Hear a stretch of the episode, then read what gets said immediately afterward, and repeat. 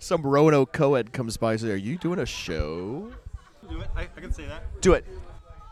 Are you guys doing a show? We could just ask her to come back and do it. Uh, yes, we are doing a show, aren't we? The 350th of your show, Patrick. Podcast 350, and it comes to you once again from a pizza place in Salem, Virginia.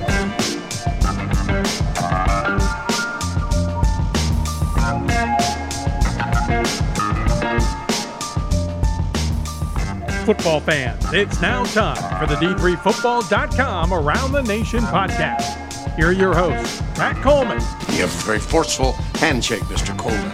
and Greg Thomas. Thank you, Greg.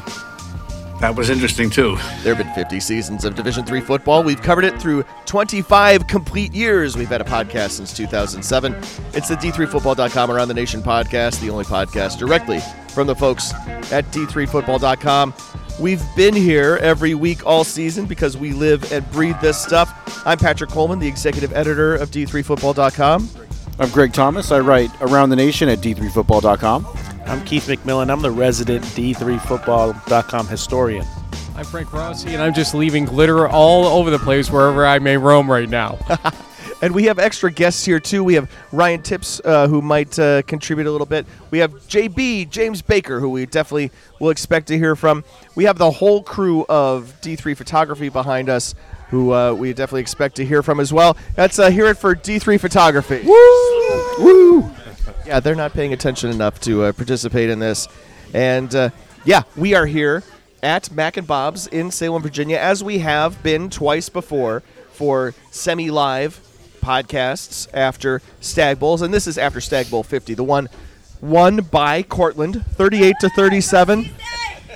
There you go. Live reactions. That's right. There's totally a studio audience tonight. They defeated North Central by the score of 38 to 37. We are watching highlights here on ESPNU right now. A game which I have to ask the table now before the next round of pizza comes. Best Stagg Bowl ever? I've been at 16, and this was the best of 16. We'll put it that way. So there's a starter for you. Now go back further for those of you that can. I can only go back for 24 of them. It's the best ones of those, though. For me, Yeah, I think when you when you put the context together with the gameplay, right? It was a, a game that, that came down to a two point conversion with 80 seconds left, and then the context of sort of this storybook team. It's always been a really good program, playoff level program, but but certainly not one that we consider in the national championship picture. Uh, going against a team trying to win its third Stagg Bowl in four years, the the context of it, the way it happened, two quarterbacks uh, going ham in, in the second half. Um, I just think it was yeah, it was it was up there. I am not have a pizza with ham. I did not get to order Hawaiian this year. Greg, I think for me, uh, most exciting Stagg Bowl I've seen. I'm gonna have to get some, uh, do some more analysis to determine if it's the best or not. But the most exciting for sure. You know, you had a, a really unexpected first half, seven to three. We expected fireworks all over the place from the get go. Uh, it took a half, but we got there. And in the second half, it's just big play after big play after big play. And then in a season, Pat, where we've been talking about going for two all season, the Stagg Bowl comes down to a two point play that Cortland stops. we're gonna. I'm sure we're gonna revisit that. JB, best Stagg Bowl you've been to? Absolutely, yes. Um, the the one and only, and it'll be hard to top that. But you know, in thinking in the con- in the context of all, all the Stagg Bowls I've watched over the years, um, and Frank reminded me that maybe the 2007 game, you know, just the fact that you had a, a team that went into this game as such a big underdog and to win their first championship, th- it was none of us really saw it coming, and the way Cortland you know played and showed up was just it was amazing. I mean, one of the, the best live sporting events I've been to, probably top five in my entire life. Now, as we are here at Mac and Bob's, the uh, replay of it on ESPNU is going on in real time. We I don't know if we'll get to skip ahead to further action. We're going to recap it. We're not going to recap it in real time. Ryan Tipps, best Stagg Bowl. Well, I've seen every Salem Stagg Bowl since 2004. Definitely some memorable games, but I got to echo what Greg said. Is I think this the unexpectedness of this really made this stand out. So yeah, I would say it's best. I don't know favorite. Yeah, Yeah, and- I don't I don't even think that's recency bias. I, I think um, again the the excitement of the game, the context of it. Pat and I have seen, um, and Frank, I think you've been for at least one of them, some three point stagg bowls before, right? Yep. Whitewater beat Mount Union 13-10. St. John's and Mount Union played a 10-7 one. The the one where St. John's beat Mount Union, that was on the similar level as far as uh, unexpectedness, but St. John's was a powerhouse program, and and again, just the Cortland breaking through, and the way this game ended too, uh, and, and the second half being such a shootout. Right. When it comes to football, I base it on the four quarter approach, though, because we've seen great endings before. But I, I'm looking at the full game. I'm looking at the fact that in the first half we had a seven to three game that we expected to be a seventy to thirty game in some respect or another. Certainly, okay? some people felt that Yep. way. Just But- want you guys to appreciate the defense when you see it, Absolutely, but We got a whole 30 minutes of it, man. And then we're like, all right, we're done with that. And then like one play at the end. but you know, seven to three in the first half, and we all walked away from a defensive first half feeling fulfilled eh, that oh, this is a great game. Worst being surprised. Second half, you know the rest of the story. Obviously, that was frenetic and heart stopping and everything else. So for a complete game, this thing was up there. Period! Exclamation point. We don't know all of the things about all of the previous games, right? So there was a game in 1990 that went to overtime. Allegheny defeated Lycoming in, in 1990 in overtime. Of course. And then there was a game in 1976 where Towson State was up big on St. John's, and St. John's rallied back and rallied back, won it at the end 31 28. I don't have the details on all of those to really make an accurate judgment. I can only say that, yeah, in the five round era, absolutely the best stagg ever, right? We didn't really talk about 2001.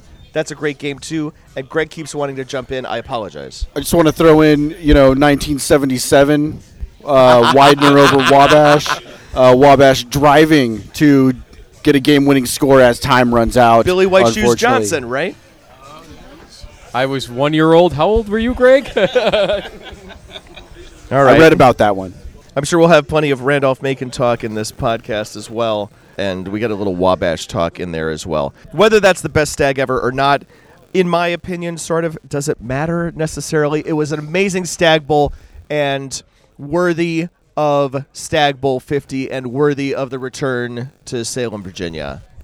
and also it has shockwaves throughout a division right now that thought it knew what was the new paradigm.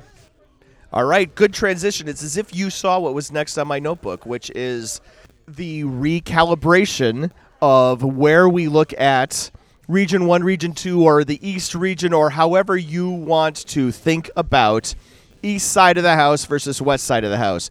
Even in our basketball world, we don't necessarily have a lot of opportunities for the East side to show superiority against the West side. The West side seems to win so many things that aren't lacrosse, field hockey, et cetera, et cetera. But this was a this was a night tonight. And then my question is, if we look at the big picture of Division three football, we've had now these couple years where veteran squads, guys with a couple of extra fifth years, which is not really what Cortland is, right? But that has changed kind of the power balance in Division three football over the past few years, and then it will probably change again. I all in this wandering around is to say it makes it a lot of fun to be a fan of Division three football right now because over the course of the past 24 years or so, more often than not, you kind of know who's going to contend. Okay, I- I'll pick up what you're trying to drop here uh, and see what I can do with it. I'm trying to drop it. Thank you. Yeah, uh, he, I had a chance to talk with Charlie Baker, the president of the NCAA tonight, actually, and I asked him a question about. Did I miss that live interview on our Speaking of dropping, it will eventually Let come grab this uh, name. your way and our way and everything else. But All right, that uh, did happen. That's good to know. as a preview. Well, that's why I ran downstairs and ran back up and uh, got changed off 13 times.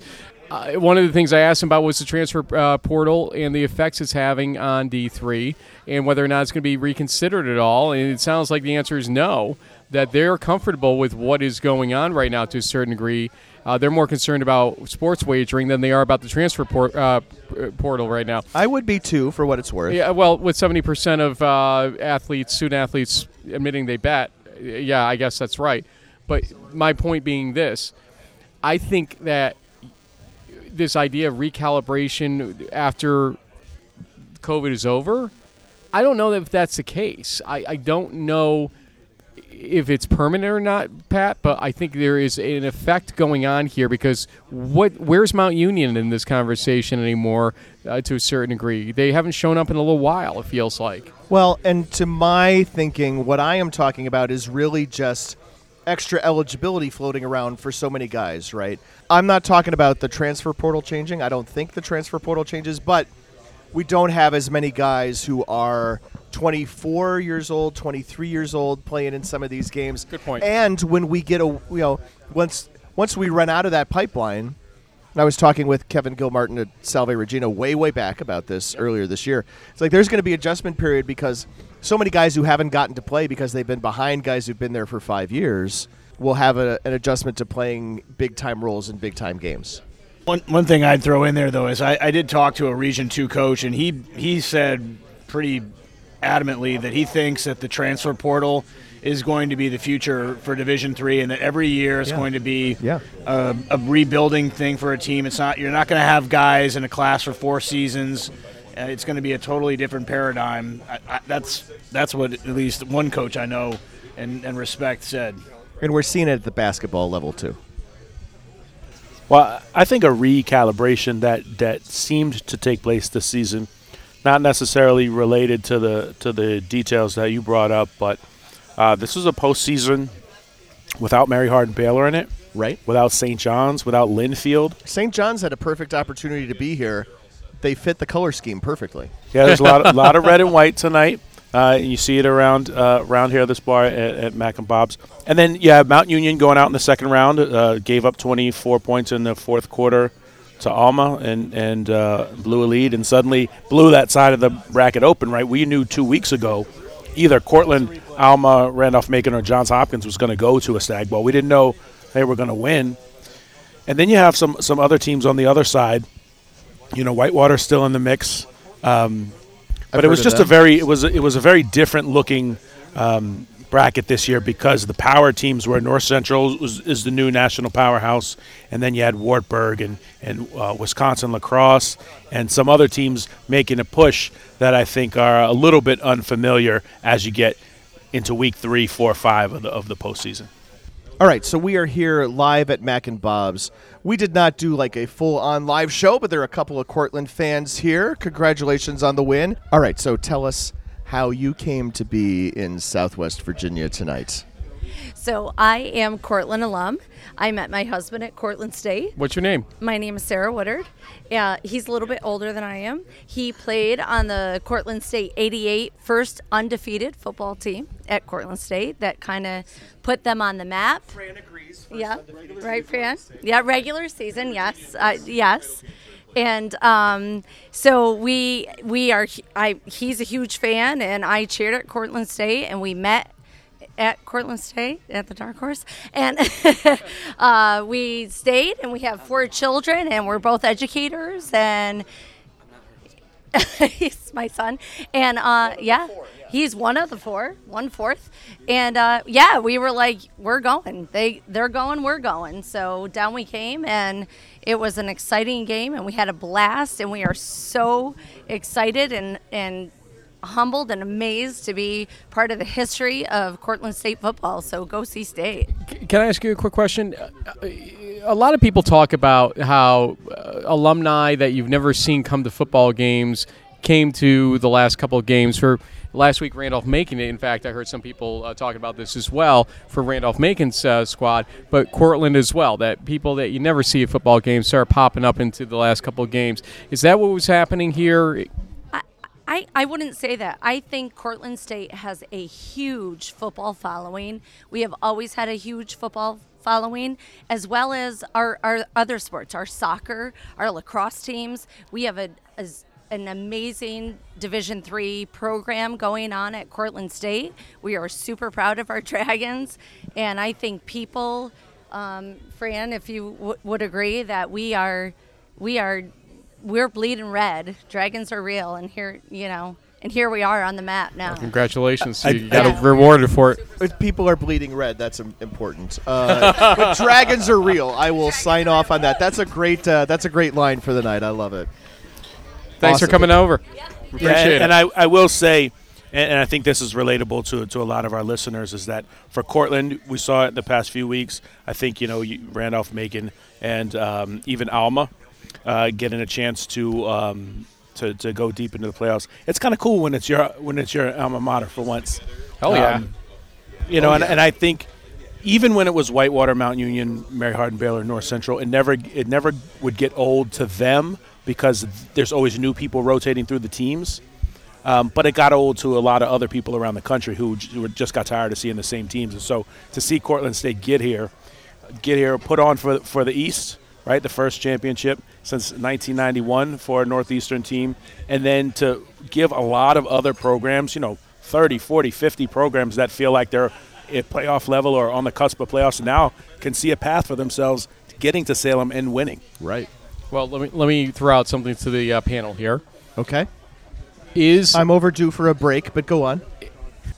is the selection committee vindicated because they got basically this bracket system that people absolutely despise it seemed like and they end up getting all these unique matchups and despite all this consternation they end up with you know justification for it at the end of the day with Cortland winning are they vindicated or was it kind of a happy ending for them but not a vindication for them Typical Frank Rossi question that takes a minute and a half to ask. We'll take it after the break.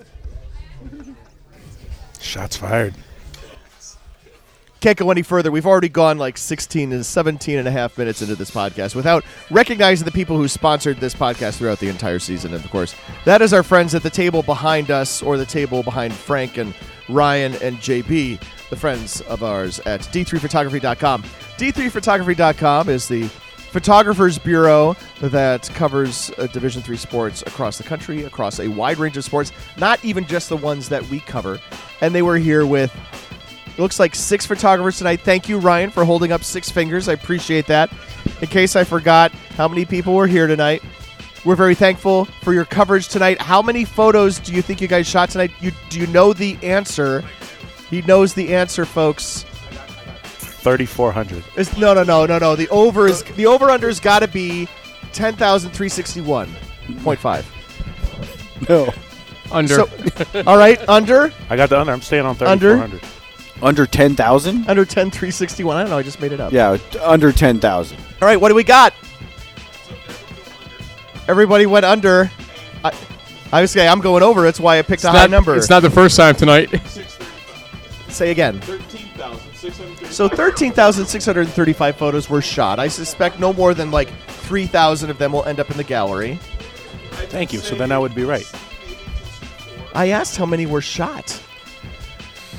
Well, if the evidence doesn't exist, did it really happen? And of course, you can find it on d3photography.com. There, of course, is a special discount code for the first person who goes and puts photos in a cart and makes an order. It is Stagg Bowl 50. Stagg has two G's. You don't want to get this coupon code wrong. Stagg Bowl 50. That person will get 50% off of their cart at d3photography.com. They have covered so many pho- uh, they've covered so many games here in this bracket with photography and all of those people and more are here at this event to make sure that this event was covered well. I know that I had so many photos from the crew in my inbox during the game that my inbox filled up and I could no longer take more images from this team to put on the front page of the website. This is true. This is a thing that happened. 87 of the 1200 games on the season for division 3 football were covered by these folks and you can get high quality photos and high quality prints there i've talked a lot that's seven and a half percent of all the games in division three is Yeah. it over or under okay all right good math. So go to d3photography.com that is the letter d the number 3 photography.com and thanks to d3photography.com for sponsoring the d3football.com and around the nation podcast. All right frank asked a question. Does this vindicate the committee? I don't really care necessarily about vindicating the committee. I think that, you know, Cortland wins the national championship by beating the team that beat Wartburg. They could have easily gone to Wartburg this past Saturday. Not easily. They also could have gone to Wartburg this past Saturday and won, obviously. I don't think that Cortland winning this game vindicates a bracket that didn't have any crossover essentially whatsoever. Crossover doesn't mean that we would have had a different result, and I open it to the floor.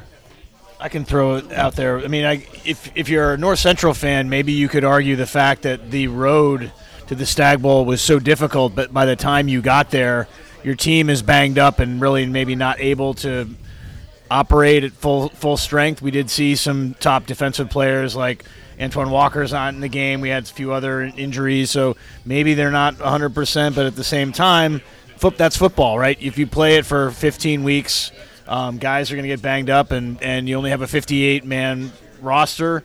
It is what it is, but um, obviously the better team won, I think, and it was a great game. Didn't Walker's injury occur in a game that they won by 40? That, yeah, which is interesting because you'd think he would have been out. they would have beaten anybody else by 40 in that round, right? I, I, I get what you're saying, and obviously attrition happens, right? Um, I don't know about individual injuries. Uh, Obviously, right. Guys get worn down. I totally get that. It's not like Cortland was untested in this bracket, right? Oh, they were tested in different ways. I mean, the team that beat Mount Union, obviously, they had to come back and beat after a 34-34 first half. Last week, Randolph Macon is no slouch, and they absolutely pulverized them. I'm sorry, Keith, but I mean, the, the- you watched the same game I did, and uh, you, you had to walk away with the same feeling. I did so, watch it. I appreciate you bringing it up again. I'm, I'm here to help. Wasn't this a question though that we also had maybe the second or third year after Mount Union and Whitewater started playing each other?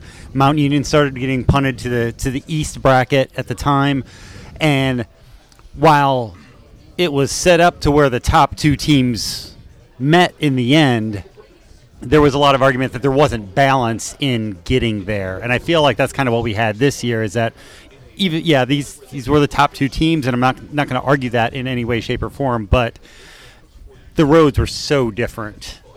Yeah, there's often been that question about Mount Union going through a quote unquote East bracket in the days where the East hadn't won a national championship since 1991 or played in a championship game since 1999. But, you know, I think all that what that does is it means that you don't have a national semifinal that's a blowout, except when you beat Bethel 62 14 and you beat Bridgewater 66 0. I guess blowouts happen anyway.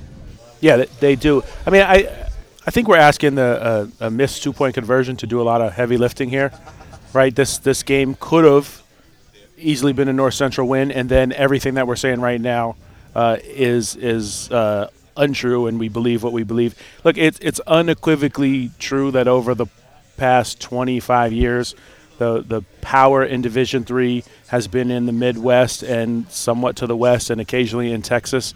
If you look at a D3 map, most of the schools are in the Midwest, Mid Atlantic, and Northeast anyway.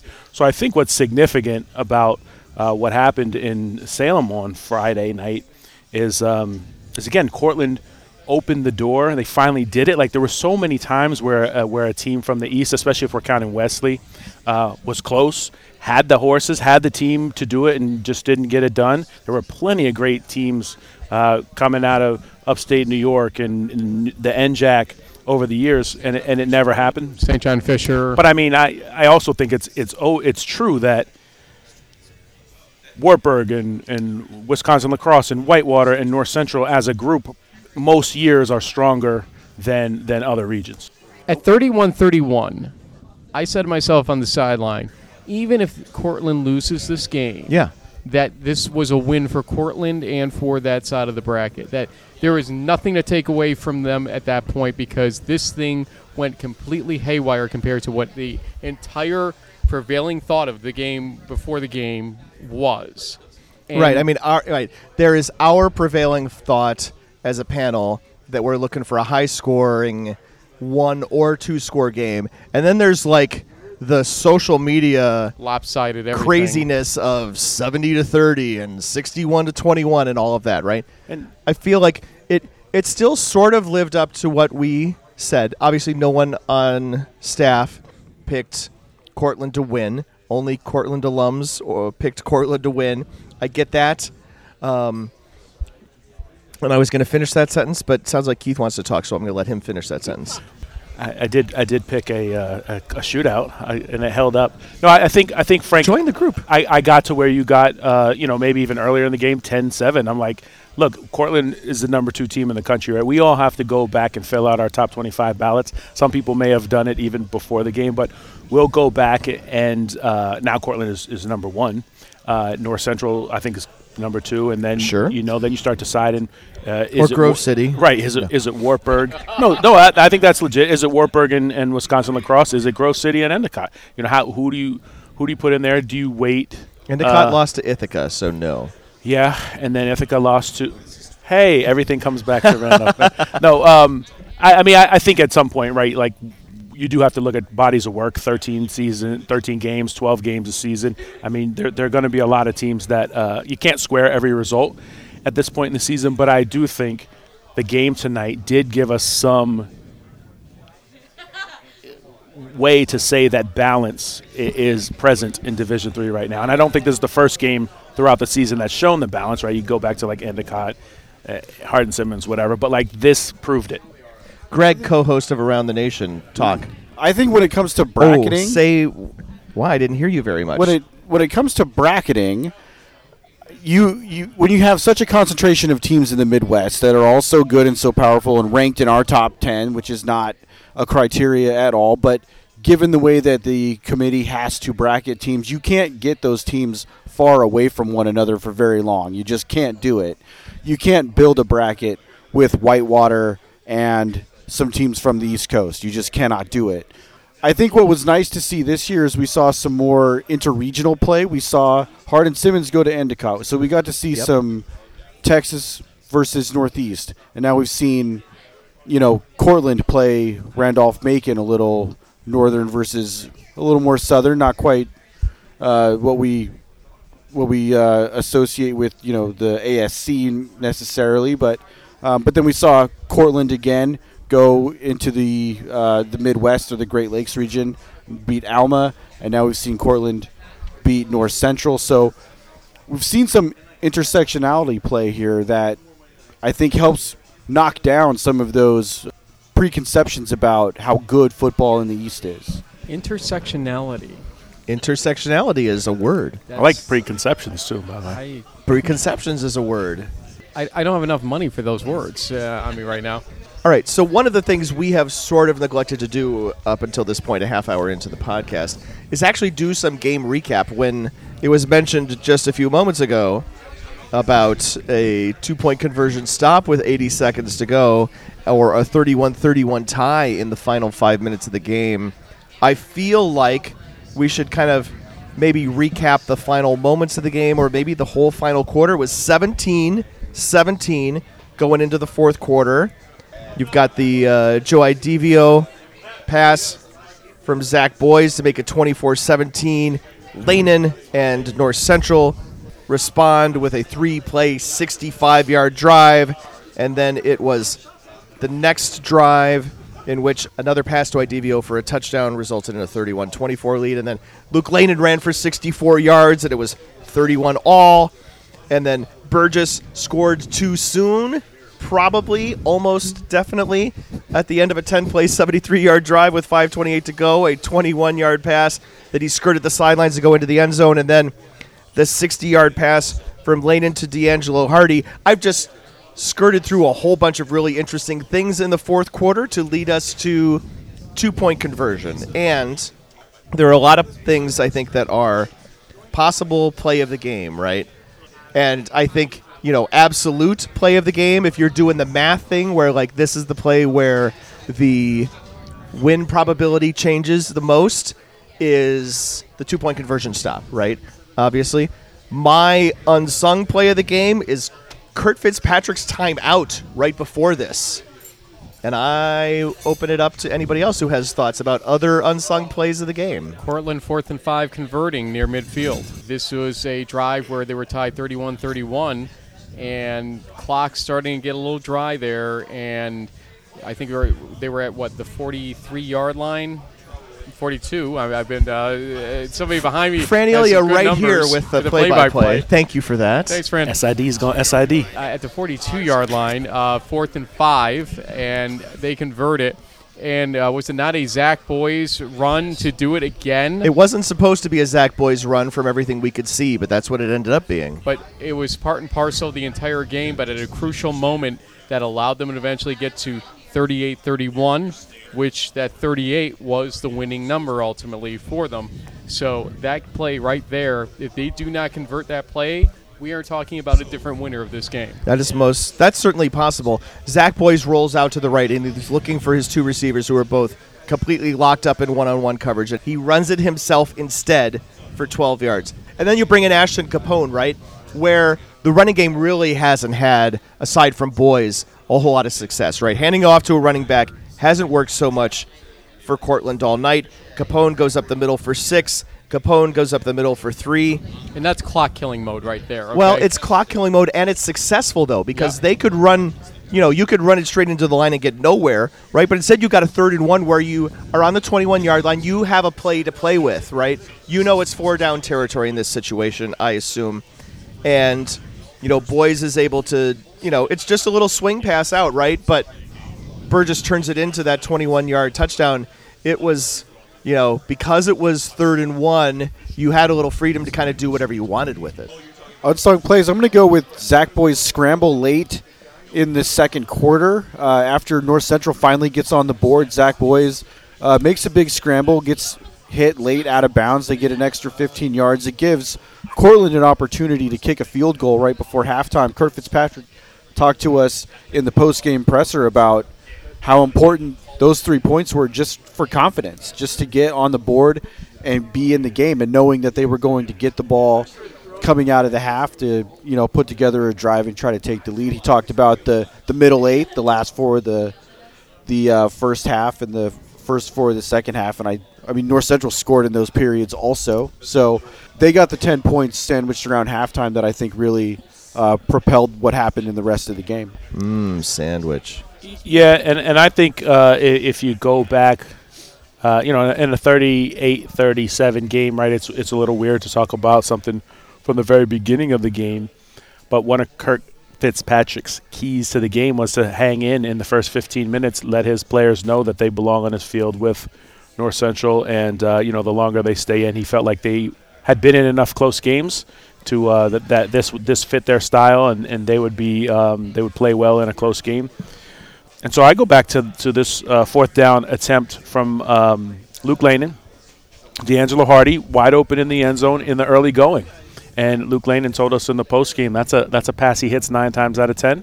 And uh, unfortunately for North Central, that was tonight was the tenth one. He just uh, over, overthrew it a little bit. I was downstairs.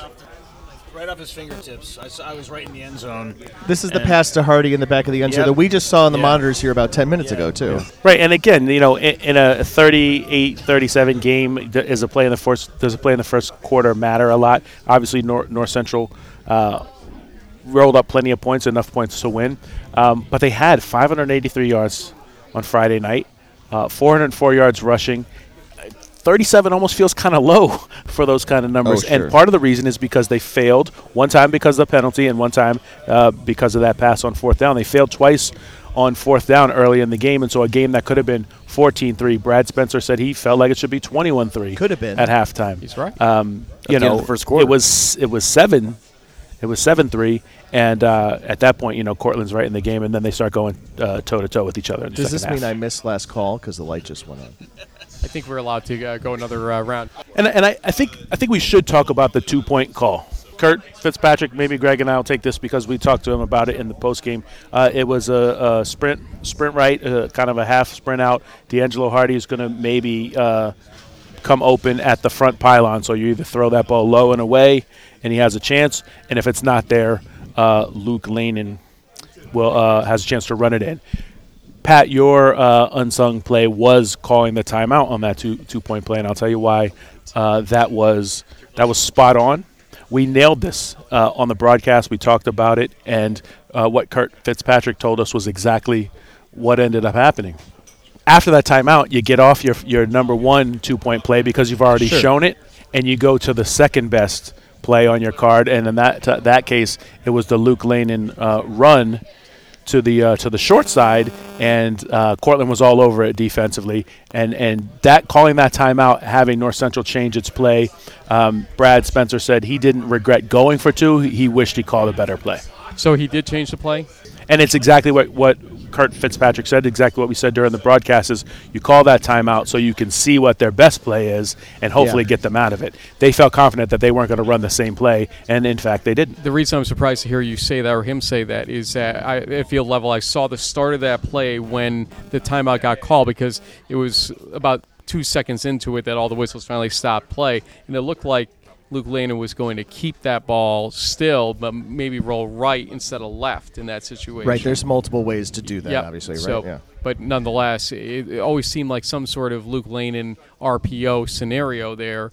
It just may have played out differently from how they lined it up. Yeah, it was a, sp- it was a sprint pass right the first time, and then it was a designed run to Lehnen to the left, which was a short side of the field the second time.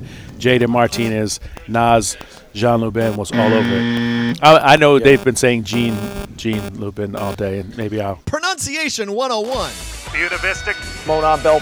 Bunavistic. Muhlenberg. Gallardi. Naz Jean Lubin. I've been told that's correct. True, true freshman. Nas Gene Lubin. All right. Game ball. Game ball. Game balls. Game balls. Does anybody have a game ball Game that's balls. not going to go to Zach Boyes? I guess is my question here, though. I mean, if you want us to go off the board, how about uh, Joe IDVO. Joe I was Right? do. Everyone knows catches. Cole Burgess is going to get his. Yeah. JJ Lapp is a threat deep down the field, but North Central is banged up in the secondary, and they have to deal with three, three top-notch pass threats. I thought uh, IDVO not only on the touchdown catches, but uh, but made some some uh, key catches on third down to uh, keep the chains moving. So if we got to go off the board, I know my, my bit is usually to take a defensive guy, but but I thought he he made Cortland's offense really tough to stop. Well, yeah, uh, and I'll, I'll add to that if I can. He added a third receiver of guardability on top of a rush game. This is why the pressure to Zach Boyes wasn't very effective, I think, tonight because they had too many other things to stop in the process. And so by the fourth quarter, the pressure in the backfield against Zach Boyes was almost non existent because now they're really going to have to pay real homage to IDVO and the other two as well. And so that's why Zach, I think, had a little time to make the decisions he had to make. Not to say he didn't make some great decisions, but there you have it. I'm going to throw it out to Fran Elia to talk about Joe IDVO a little bit too. Well, I just wanted to mention you guys talked about the fact of being a good third receiver with J.J. Lapp and Cole Burgess being, you know, national level threats. Supremes. But Cortland had two other receivers this year go down with season-ending injuries. There was a, a group of four, and it was Rashad Tucker and C.J. Messina who went down during the middle of the season. Joe Idivio was behind all these guys. And Coach Fitzpatrick told me during the year that know, Idivio is the kind of kid who could be a starter anywhere, but he's behind all these guys, and he had to step up about midway through the season and kind of assume a role. He didn't catch his first touchdown pass until Cortaca Jug against Ithaca, and then he had three against Alma and two tonight. So for a guy who really wasn't necessarily in the plans to be a, a contributor to this offense, to see what he did, and now with Burgess and Lapp graduating, he'll be a, definitely a, a guy to step up. Joe IDVO, the pride of Massapequa, New York. I think I'm going to throw a, throw a game ball to JJ Lapp. You know, this is a guy that we weren't sure was going to go this week. Like he he got carried off last week Yeah, at Randolph Vermel. Macon, and we weren't sure he was going to go. We watched him in warm-ups a little bit during the pregame. Looked like he was running okay, about as you know as hard as you go in warm-ups. And then we get into the game. He's running by dudes, running by guys, and he had a big touchdown. He could have had one more. Uh, Boyes overthrew him one time. Yeah. Uh, but JJ Lapp, big impact in this game in a spot where we weren't sure that Burgess was going to have that compliment on the other side. That's that's a very meritable uh, game ball too. I think we're, we- you're right. We'd all throw it to J- Zach Boyes, okay, if we had the uh, absolute Sure. decision to make. Right. it. I mean, he was also the most outstanding player, so that's the thing too. But you know, i you can't do it without the guys catching the ball too when you have over 300 yards passing. No doubt. Well, and, and if we're going to point out J.J. Lapp running past guys, uh, let's talk. We could talk about who he uh, didn't have to run past, True. which was An- Antoine Walker, uh, a cornerback who had a great game uh, last year against Wayne Ruby Jr. in the Stagg Bowl, and and uh, Ruby did finish with like nine for 109. But I, I was going to say, I, he I had think a really great three and a half quarters, right? yeah, uh, Ruby ended up uh, getting his late. Uh, and Ethan Groark, a sophomore cornerback, came in and um, you know performed well for, for a little while. But uh, they you, you, you didn't see a lot of the big catches today on uh, being caught on Nick Rummel. A lot of them they went after. They went after Groark and uh, they went after the safeties. Not not so much Julian Bell, but um, but yeah, they attacked that part of the defense, and I think uh, you know Cortland just had too many weapons. We all saw it in person for three weeks in a row. Well, I think Keith will appreciate this one. If I, I would have to give a game ball to some guys like Mark Noel, some of the defensive backs for Cortland. They were, especially in, in the first half, and, and I think I said this on our show, Frank, that part of the reason why Wartburg was able to come back in the game in the semifinals was they held Lehnen to three for nine in the second half. And that's what they kind of did in the first half, too. There were a lot of plays where Lehnen had a chance to hit on a big pass, but those Cortland DBs were there batting the ball down. And yeah, I think he finished the first half like five of eleven. You know, didn't have a, as normally a accurate game as he usually did, and I think that increased Cortland's confidence. Like, hey, we can we can cover these guys. I mean, really, Hardy didn't have that the the game breaking play until right before the end of the game. I mean, he obviously had you know some other plays here and there with his legs and whatever, but I think the the defensive backfield for Cortland really played a heck of a game. Obviously, the pressure and the you know, play of the linebackers helped too, but when it came to coverage, DBs came to play today. Yeah, and, and it was uh, you know story of the game.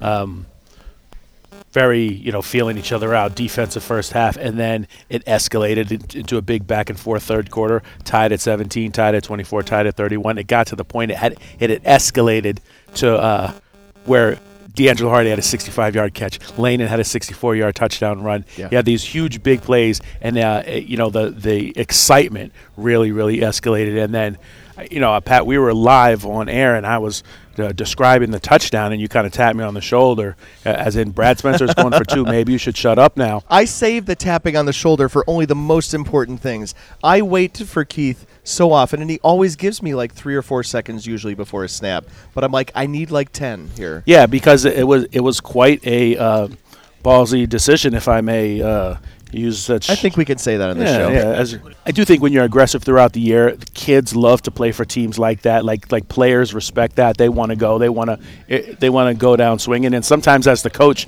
you're actually the one that has to pull the players back and say, "Look, not right now." Um, but this was for the national championship, you know, uh, and uh, they go for two. And uh, you know, if they get it, man, he's a. Le- I mean, he's already a legend, right? He's 29 and 0 in his first 29 and 1 now in his first 30 games. He's already a North Central legend. Uh, not to mention his assistant coach career play- and his playing career. Um, but imagine that decision if it goes right for North Central, how he's viewed in uh, in North Central history and, and how this game is viewed. Pat, could you uh, tap uh, Keith on the shoulder again because I think we have something else we have to do here. All right. you're not talking. So we talked with uh, Kelly from the class of 1998 earlier. We're uh, here in our podcast. We have the only Cortland poster on d3boards.com who I only know as X Red Dragons 77. Clearly, you are not a 1977 graduate from the looks of you, so I can only assume that it's a uniform number. If I did, I aged really well, but no, my number was 77. 2000 was my last season. All right. First off, congratulations on seeing your alma mater win. Tell us a little bit about. Well, first, tell us about uh, your group that uh, came down with you here tonight. Yeah, so I came in with the '97 class uh, when Coach MacNeill took over Cortland, and uh, you know his thing coming in was to was to bring Cortland to the next level, and you know we kind of went through the uh, the growing pains and the learning curve. And '97 we had a great season. We did make the playoffs, but uh, by the time we had graduated, we, we just we never had that opportunity again. So tonight was we were living vicariously through these guys. It was awesome to watch. It was amazing, um, and I think me and the other guys that are here, we just still can't believe that we beat North Central tonight. It was an amazing game. It's finally your turn. Let me ask you about 2020. Curt Fitzpatrick's named your head coach after MacNeill uh, hangs it up. And he struggles in Cortaca, obviously. And last year's first round loss to Randolph Macon occurs. What was the feeling of alumni about whether or not this was the right guy for the job, and uh, you know, what do you have to say now about the job he's doing? Obviously, He's done a great job. I mean, the, the first year coming in, you know, when he we we beat Ithaca, but then lost to RPI in the second round of the playoffs. It's uh, RPI was good. you can't you can't take anything away from him. I mean, that running back that that gave us the business in that game was actually he played high school for one of the guys that we had played with, you know, at John Jay East Fishkill High School. So uh, you know, the RPI was good. You can't say anything about it, you know, and. Uh, you know, last year going down to Randolph Macon, it's those guys were good too. It's just it's the way it shook out. It is what it is. So What gave it away? I can't. I can't tell. for those that are listening, Keith's wearing a Randolph Macon sweatshirt. But uh, you know, I mean, it's we, we you know we lost in the big show in, in, in Yankee Stadium. We got the crappy seed, if I could even say that word, and you know we got outplayed in the second half and we lost. But coming in this year, you know, we had a great season, and uh, you know the first couple rounds of the playoffs, we heard through the grapevine we were missing like three starting offensive linemen, and luckily we were able to survive in advance, and things got better. You know, and we like I posted. I don't know if it was last week, but we had a puncher's chance. If we could score, we we have a shot. when they asked me on ESPN Ithaca on Thursday, does Cortland actually have a chance in this? Yeah, yeah, Cortland has a chance in this because you guys had the offense to keep up with them, and certainly had shown enough defensively that yes, that could absolutely happen. All right, we've got now a crowd of one, two, three, four, five, six, seven, eight. Look, I can count all the way up to eight. Uh, Cortland That's the fans, Catholic education. Congratulations! CUA. Let's let's get a cheer from you guys.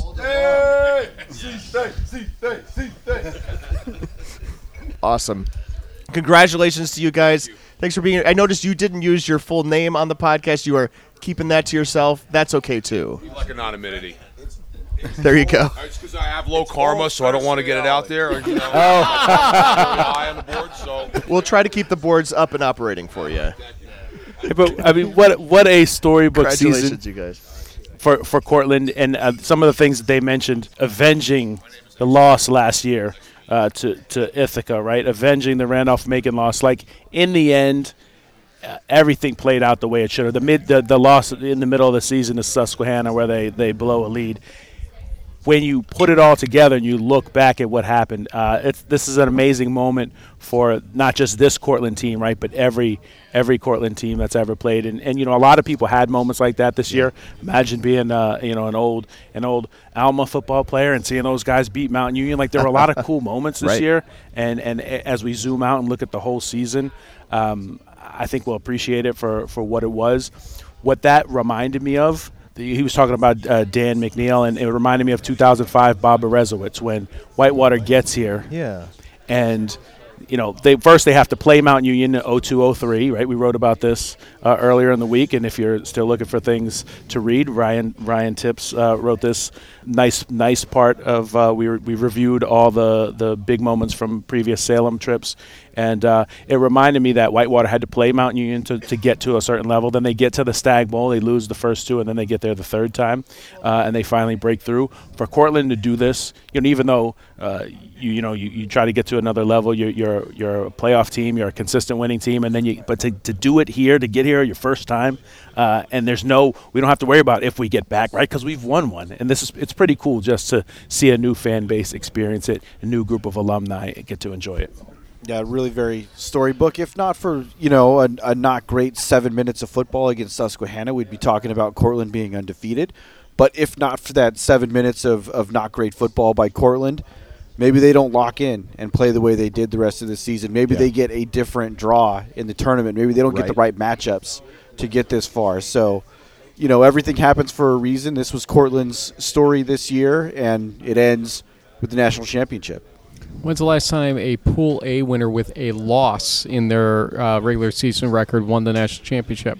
Well, UW Whitewater did one year. I think in 2007 they lost to St. Cloud State in a regular season game. They won the Pool A out of the WIAC, and they did run the table from there. So it's been a while. That is a hell of a poll, but and you Two- just Yeah. don't get that. Uh, I know. On that- ESPN. Greg. This would have happened in 2005 with Mount Union. They lost a, Oh, a- right. a regular Ohio season game that year and These went on to win a, a championship. Now you're just showing off. I, st- I still think the the amount of things, just to reference something that Greg said, the amount of things that kind of fell into place to make this a storybook season for Cortland. Uh, you know, Cole Burgess missing the season again. If you if you read if you read d3football.com during the week, if you listen to In the Huddle, uh, you know these backstories. Uh, Cole Burgess missed a season for essentially for hosting a, a, a COVID party during. COVID, Yep. uh, and and got suspended, uh, kicked off campus for a year, missed a year of football. All right, if that doesn't happen, he's not on the team this year, and if he's not on the team this year, Cortland doesn't win the national championship. This guy was incredible, not just tonight, incredible in the semifinals, and great uh, in in previous weeks. I've said many times in many different ways. It, sometimes it takes losses for wins in football and in life generally. And in the case of Cole Burgess, the loss he experienced actually turns into a win in many different ways in his life here, and as a result, also for Cortland and what he's been able to do. I was heartened to, to see people react to that story the way I had hoped that they would. Mm-hmm. It's like, yeah, it was a mistake, and maybe at the time it might have been seen like as a big thing, but you know, it was a it was it was a mistake. He accepted his suspension. He learned from it. He went out and made himself better, and you know, it certainly ended up well for him. Certainly, his vision board came true. I hope the pro scouts believe in that fact too. That I have to review the story and everything else. He made a couple pro level catches tonight too. It was a diving catch early in the game, and then the one where he gets his uh, feet down in the end zone, the first touchdown of the second half. Uh, just outstanding catch. His dad uh, actually introduced himself on the uh, field after the game, so uh, he was is. he, did he do okay? Oh my goodness! Yes. he was. The, so, so this did not make our podcast, but it did make the Yeah, 'cause I- pregame I- I show. don't know where this is going, Greg. Right. So, uh, I'm sorry. I'm now I'm just jumping over everything that we all wanted to say. Right. Cole Burgess said that his dad is 70 years old and can't take all of those heart-stopping moments of the first two rounds, and then we had another one of those tonight. He did get out of here, so that's good. I, I saw him. He looked healthy and happy. So there you go. He got he got a couple weeks to take it easy, and then yeah, that's and true. then tonight. There you go. And, and if we haven't made clear on this particular podcast, we talked about it a lot earlier, what those heart stopping moments were. Round one, Endicott Yeah. has a shot, a, thro- a, throw into the end zone from the 11 at the end of the game. From Clayton Merengue. That, that throw sails high. Cortland survives, moves on to round two, and I know uh, that was the only time uh, Cortland got to play a home game.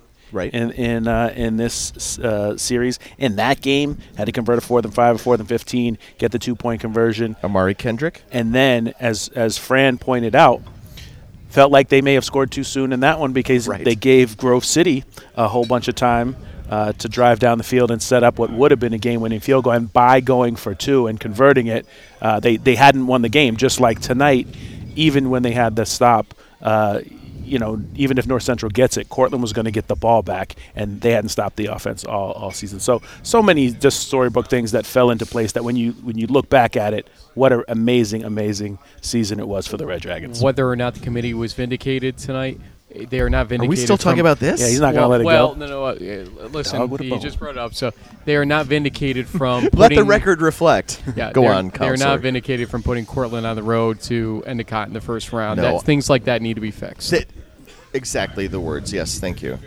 Two more things to do before we get out of here. The points don't matter. That's right, the points don't matter. It's called being a professional. Points don't matter. You play to win the game. And then I give them points. I don't know why. It's just a gag to tie the show together. Now, if you want to crown them, then crown their ass. We review, of course, quick hits. All of us picked North Central to win. We are all wrong. Do you, I don't know. You don't have the final standings in your head, right? So what does that leave us with? Same as uh, earlier. Frank wins. Frank wins. We know this. Yes. Frank had it clinched. I guess it doesn't clinched going change into tonight. It Frank doesn't Rossi change. Yeah. wins. Frank was up three, I think. Quick hits, playoff rounds, Yeah. uh, going away. Yeah, Uh, absolutely. Congratulations to Frank. We'll Closest get you score a traveling tonight, trophy. though? Um, can I add one thing though? Please, not, Ryan. Not quick hits related, but um, uh, surprises and disappointments column. Ooh, that's a good So, one. Yes. Out of the four of us at this table who who took part in that column, all of us picked Cortland as a playoff surprise. There you go. There you go. I think all of us knew that Cortland had beaten Ithaca and Ithaca had beaten Endicott. Ergo, by the law of uh, Syllogism. yes, uh, uh, uh, because Transitive addition because addition is commutative. Therefore, Cortland should be able to beat Endicott. I would like to petition the transitive property score board to uh, re-take a look at Cortland versus Ithaca versus Randolph Macon. It was my understanding that there would be no math. Cortland beat Ithaca by just a little bit. Cortland beat Randolph Macon by a lot. Randolph Macon beat Ithaca by a lot. Yes, that triangle doesn't work. What's that make us? Absolutely nothing. Cortland played their best football at the, the best time of the year and absolutely uh, deserved to be champions. So we revisited quick hits. We revisited surprises and disappointments. Thank you, Ryan, for bringing that in. Good catch. Over under. Let's revisit over unders. Over under total points 94.5. I don't have to do a lot of math to know this was 75. This was under. Frank and Pat correct. Greg picked over. Punts four and a half. Frank and Greg picked under. Correct. I picked over. What was I thinking? That was dumb. Punting is losing, but you know, one of the teams is going to lose this game. I understand that. Punting is losing, Pat.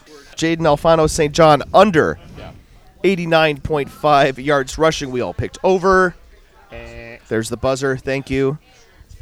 Attendance 2750.5. Actually, we all picked over, including Frank. Frank, who set the line. I did. And then decided to go over. But it was not monumentally over in the end. I- That was 3,380. That's a whole Uh, 81. That's a whole 631 and a half people. All right, last Randolph making reference of the night, but what do you think the, the attendance would have been if a Virginia team would have been in the Six Stagg Bowl? thousand. Yeah, 6,000 ish sounds good. Threaten the Salem record. There we go. I know he says that, but Bridgewater was just 100 miles up the road, and they have a natural, like, they have a whole town of people to bring. Stone Station brought like 600 people just by themselves as a tailgate. I just don't see 79.92 for a Randolph The Macon crowd game here. last week was special. I get though. that. 4,200 was amazing, right? And it was loud. We'll never know. We will. This is Cortland's storybook. I just keep inserting my alma mater into it. Do you need a tissue before we continue, or Duration of game 307.5. I don't have duration of game, but at some point 320. At some point I looked down and we were past 3 hours and 7 minutes. It's 3 hours and 15 minutes. I need my readers on for that. Okay, so it wasn't like by the same limit you thought. Doesn't matter. It's I know. I, you get the over. you set the over I under at went under. 307 and 30 seconds and Frank went under and Greg and I both went over. I wasn't sure it was going to get there because that first half went fast. And then uh, we have a push on this one. The number of the next Stagg Bowl to be held at Salem, Virginia, 55 and a half. To be continued. I felt over before, and I suspect that the way things have gone this weekend, Salem was not in the mood to bid again. They had been burned by the NCAA a couple of times on their big sports, right? Obviously, you know, the window for this doesn't happen for another few months or whatever. I wonder if now Salem is interested in hosting this again. It was such a success. Obviously, it was the greatest game in Salem history, anyway. I would want to have it again if I were them. Uh, in the pregame, as we were setting things up, Curt Fitzpatrick came over to talk to James and me, and he was singing the praises of Salem, actually, just like uh, Brad Spencer was as well to us on uh, Wednesday, and then again tonight in the postgame. Uh, the coaches themselves are saying such glowing things about Salem. Whether or not they've been in the game or not before, it was just clear that they knew what they were doing here, despite the lapse for six years. Yeah, I, I mean, I, I thought the history of, of Curt Fitzpatrick and Brad Spencer as D3 players, you know, both of them Yeah. said the words road to Salem resonated with them. That, Right. know, when they were players, and when they were young assistants, Salem was where everybody was trying to get to. And then they got here.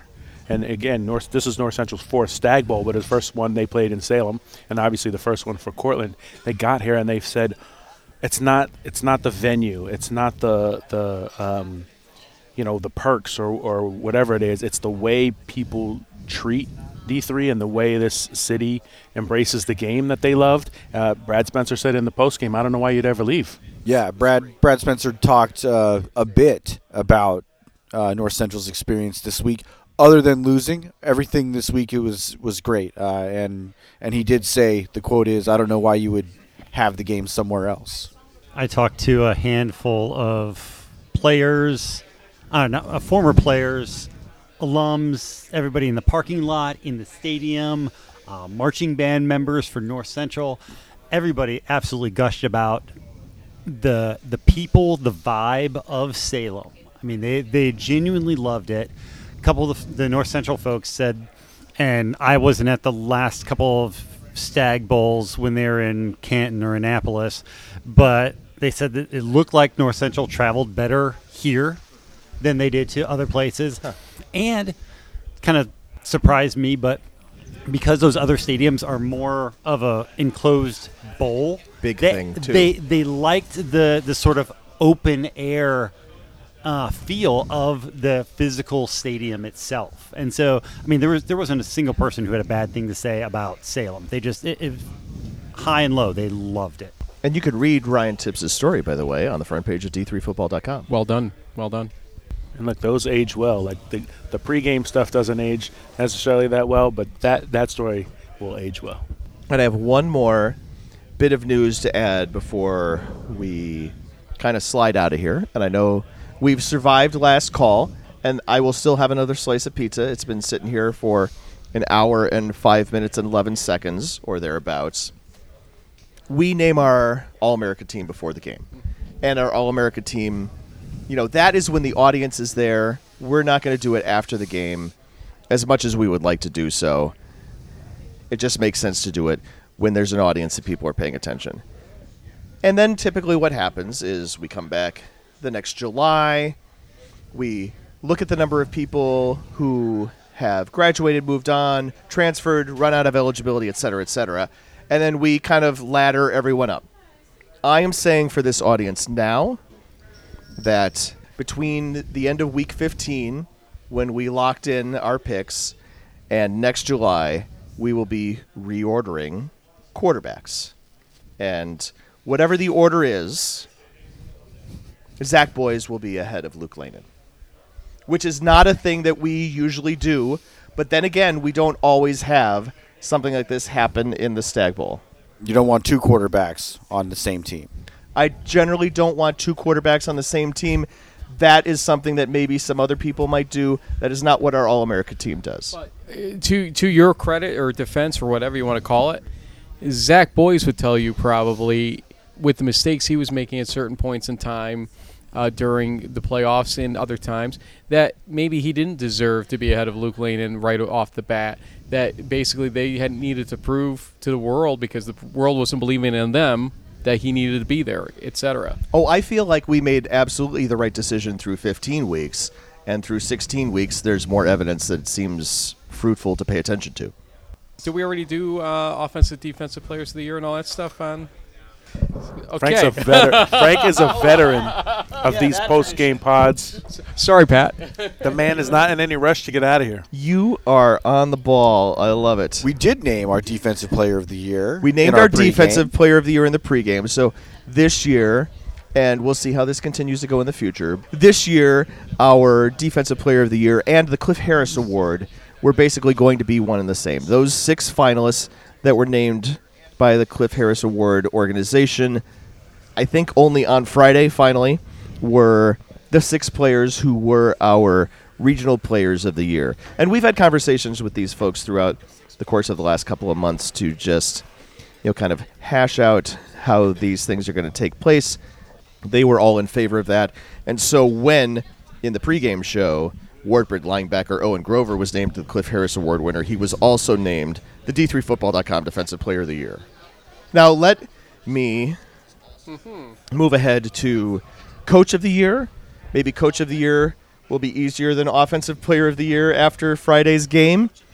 I'm going to nominate Curt Fitzpatrick, and I see if there are any objections or other people. Obviously, we, other people would be considered, and we could certainly talk about them briefly. It's 1:32 in the morning, and the last call was 20 minutes ago, so I'll just put that in people's brains. I asked the question of him when he took over 2020 COVID. He, he didn't have a real first starting year after leaving Morrisville. And I asked him, Did you ever see this coming? And he said, Eventually, maybe, but not this quickly. Uh, it took a guy like him who had the vision and the guts along the way with some of the calls he makes and whatnot uh, to make this happen. And so I don't know if this national championship would have been possible without Curt Fitzpatrick at the helm, and so I agree with that call. Anybody else? I don't. I don't have a dissenting vote. I will just say the job Curt Fitzpatrick did along the along the way was masterful. From deciding that Cortland should ride the bus instead of fly, and, and the team bonds. Yeah. From keeping these guys cool as a cucumber, coming in to a stagg bowl against what felt like this mighty, insurmountable team, or at least was billed as that. Uh, they never acted like that. They seemed like they were fine with it. And then uh, even down to making the, the right call, the timeout on the two point conversion, forced North Central to choose another play, and uh, they came up with the stop. Earlier tonight, Keith pointed out that Cortland throughout these playoffs, they've had to go through five almost completely different styles of games. And Curt Fitzpatrick has had to manage injuries through the first two weeks, played close grinder games, low scoring games. Gets into the third and fourth weeks of the postseason. He gets to open things up a little bit. He gets to do a shootout game against Alma. And then, you know, the perfect week of preparation, I guess, for Randolph Macon. He had his guys ready to go right off the bus. And then tonight, two completely different halves of football, completely different styles. And, you know, he pushed the right buttons all throughout the playoffs, all throughout the season, really. Hard to hard to disagree with Curt Fitzpatrick as coach of the year. Yeah, I would I would say it's got to be Coach Fitz, but I will I will throw a shout out to uh, Andrew DiDonato of Grove City. He was a fantastic uh, coach this season. What he did for Grove City, and it, you know he's had a longer burn in, um, in some respects, and you know obviously he you know he lost to Cortland on a on a missed field goal, but the job that he's done I think has been fantastic. So if if uh, if if Coach Fitz is one A. DiDonato is my 1B. There's certainly a good amount of achievement over the lifetime of that coaching job, right? All right. So Curt Fitzpatrick, D3Football.com Coach of the Year. You could go ahead and tweet that, Fran, if you like. I'm a little busy. I'm not going to tweet it at the moment.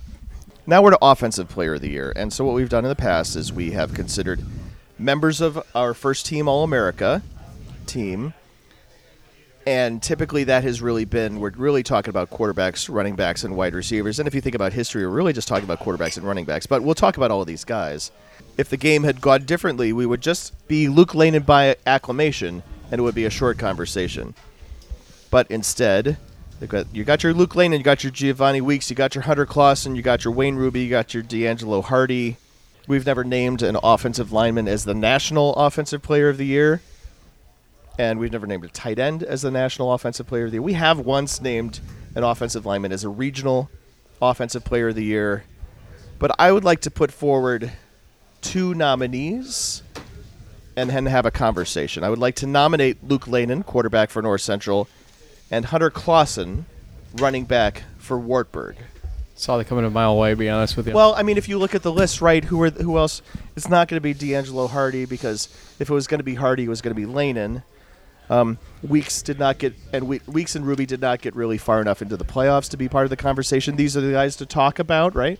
Hunter Clausen was a product not only of his skill but of his offensive line uh, in ways that, with without one, the other doesn't happen to a certain degree. Luke Lehnen, even in this game, created scenarios that uh, were beyond just what his offensive line were doing for him. His speed, his talent out there, it, it was special it didn't get changed by the result of tonight. In fact, he almost single-handedly was bringing that team back every time from down a touchdown. And so I would go Luke Lehnen before I would go Hunter Clausen, although he had a great season too. Right. Frank's point is certainly valid, right? Luke Lehnen played very well tonight, right? His passing numbers were not great. His running numbers were really good. Ryan. If North Central had converted that two point conversion, yeah.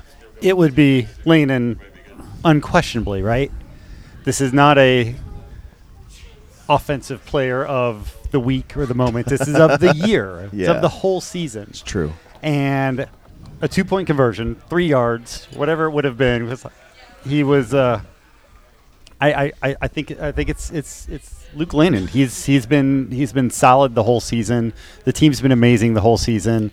He made plays. It's not like it's not like he faltered significantly and got blown out or anything. He had an amazing game by any measure that's reasonable. Greg, last word on this. Yeah, Luke Lehnen's season in total, uh, historic. You know, he he's a Gagliardi Trophy winner. He is setting a new efficiency rating that is would have been unheard of before this year.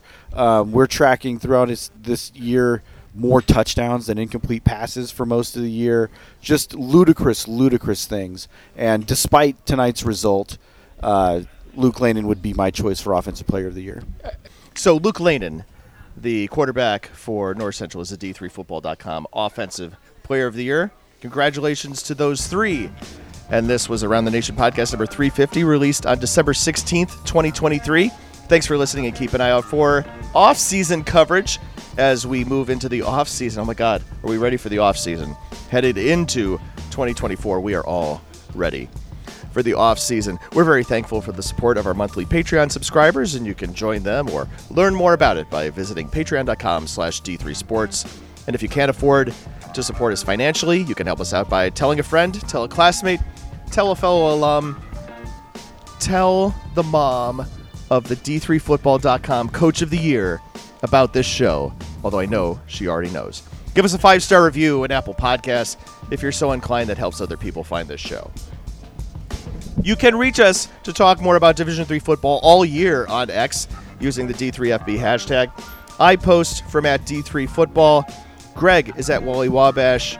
Frank is at Frank Rossi. Keith is at D3 Keith. James, JB, I just keep saying JB, is at, what is the actual, is it IT Huddle in the Huddle? No, it's D3FB. D3FB Huddle. D3FB Huddle is the is the handle. Ryan Tipps, your Twitter handle? News Tipps. News Tipps with two P's. I remember that. Great place to find all sorts of things on that platform. There's lots of things you don't need to find on that platform. What's Fran's handle? Fran's handle is at Elia Fran. That's your email. Fran, Franalia, actually, but I hardly ever use it. So go to Red Dragon Pride. Red Dragon Pride is big here tonight in Salem, Virginia. We have a message board devoted to Division 3 sports. Did you know? Did you know? Uptime this week 100%. Join the conversation by registering to post at d3boards.com and you can follow d3football.com on Facebook. The executive producer of the Around the Nation podcast is Patrick Coleman. It's written by Patrick Coleman and Greg Thomas. This edition of the podcast produced in conjunction with Frank Rossi, James Baker, and In the Huddle. Production assistance provided by Dave McHugh and Damara O'Malley. There's no additional audio in the whole thing other than DJ Mentos, who provides the theme music. That track is called Power 2. We use more of those tracks as well. You can find them on DJ Mentos as well as on Spotify. All right, thanks to all the guests all season. This wraps up season 17. This was episode 24. It's been a good season of this podcast. I'm very happy about that. My commitment to the audience is to do them more regularly during the off season. Sometimes January is tough. Sometimes March is really tough. We'll do what we can do. Keith McMillan, he's to my right.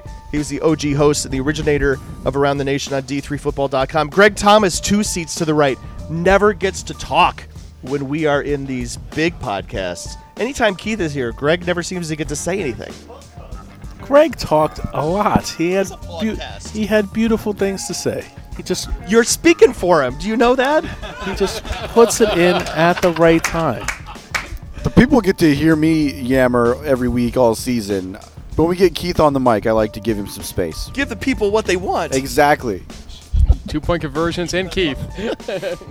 We're more grateful as ever. Greg Thomas taking over the column and the show. Thank you, everybody. James is taller than I thought he Same was. height I've been since tenth grade. Defensive backs. But Ryan Tipps is taller than all y'all. Ryan Tipps is the tallest of this group. Three quarters of the Around the Nation writers are sitting at this table right now. Shout out Adam Turner. Podcast. it is a podcast. I didn't realize that was a menu that I was writing on. I, I definitely thought that was a, a stat package. It's a memento now.